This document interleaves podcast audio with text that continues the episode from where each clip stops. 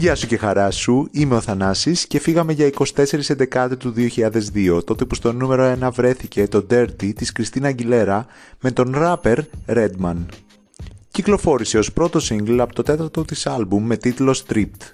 Παρά την τεράστια επιτυχία της από το 1999, η Αγγιλέρα δεν ήταν ευχαριστημένη με την εικόνα της που χειριζόταν ο τότε μάνατζερ της Steve Kurtz ένιωθε πως είναι ένα κομμάτι της teen pop μόδας της εποχής, επιφανειακό, ψεύτικο και αναλυθές για αυτό που ήθελε η ίδια. Χρειαζόταν ένα down and dirty κομμάτι που θα ανακοίνωνε τη νέα της εικόνα.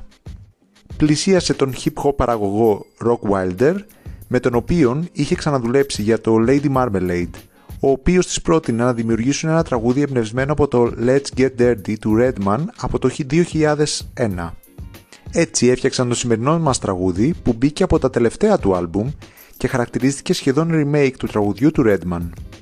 Η Αγγιλέρα ήθελε να είναι γραμμένος λαθασμένος στίχος του για να γίνει πιο προσωπικό και σκέφτηκε το Dirty με δύο E στο τέλος ή το Dirty με δύο R και D και κατέληξε στο Dirty με δύο R απλά.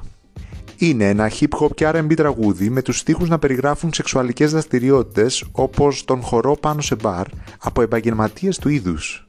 Η Αγγιλέρα κυκλοφόρησε ένα sequel το 2006 με τίτλο Still Dirty για το album Back to Basics. Ενώ η δισκογραφική της την ενθάρρυνε να κυκλοφορήσει την μπαλάντα Beautiful ως πρώτο single, η ίδια θέλησε το Dirty για να δείξει την αληθινή της περσόνα. Έγινε όμως το πρώτο της τραγούδι που δεν κατάφερε να μπει στο top 20 της Αμερικής φτάνοντας μέχρι το νούμερο 48. Αντιθέτως, στη Βρετανία μπήκε αμέσως στην κορυφή και έμεινε για δύο εβδομάδες, χαρίζοντάς της το τρίτο νούμερο 1 της καριέρας της. Οι κριτικοί το δέχτηκαν με μικτές απόψεις, άλλοι επενώντας τη δυναμική παραγωγή και άλλοι κριτικάροντας τη σκληρή σεξουαλική περσόνα που παρουσίασε η Κριστίνα.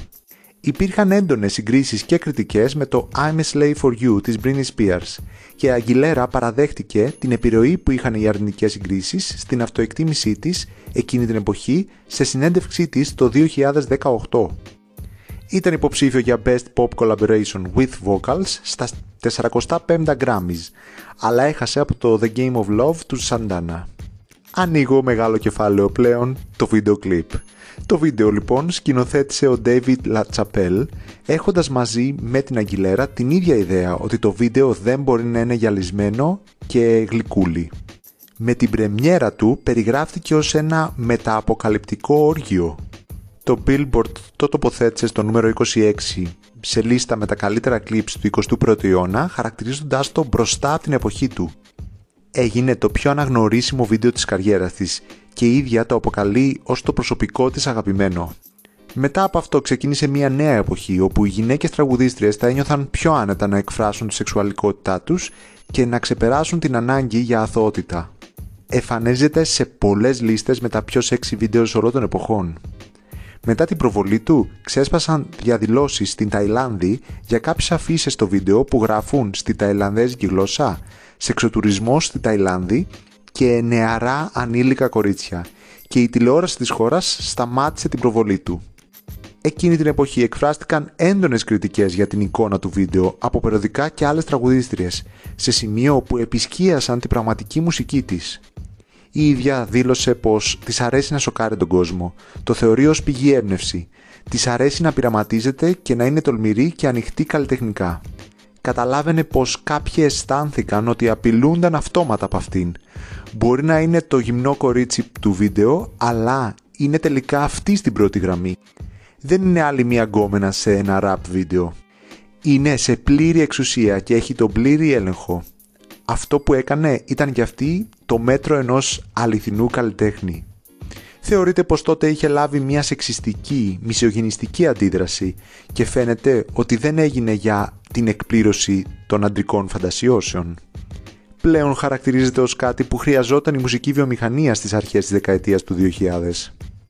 Τον Ιανουάριο του 2021, η παλαιστής του WWE, Liv Morgan, φόρεσε το outfit της Αγγιλέρα ως φόρο τιμής στο Royal Rumble Event. Τελικά θα πως όλοι αναγνωρίζουμε την καλλιτεχνική αξία αυτού του κοριτσιού μετά από όλες τις κινήσεις της. Πάμε να απολαύσουμε την κομματάρα και σας περιμένω στο επόμενο επεισόδιο. Ευχαριστώ που ακούσατε.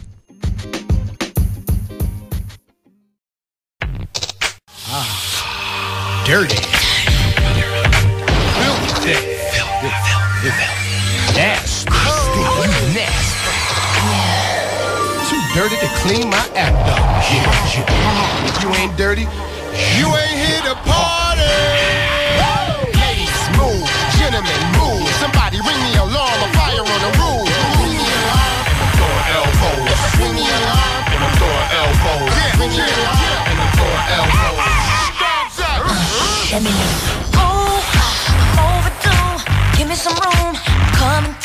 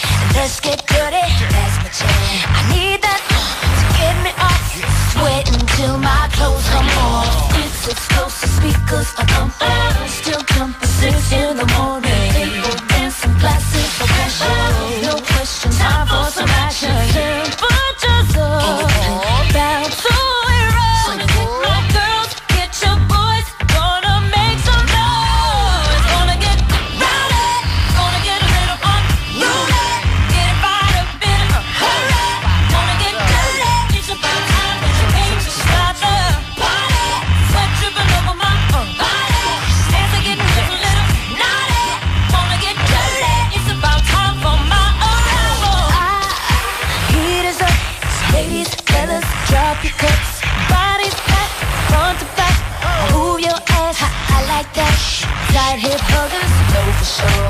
Shake a little something on the floor.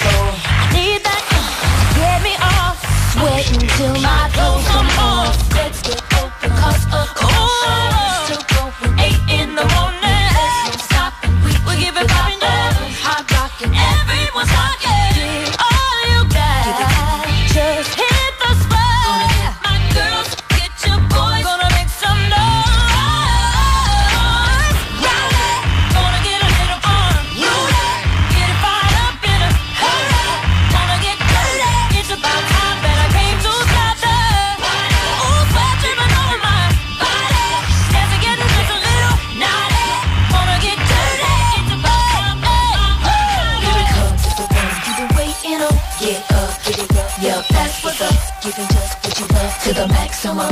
Uh-oh, here we go, here we go, here we go. And the music starts to drop. That's when we take it to the parking lot. And I bet you somebody's gonna call the cops.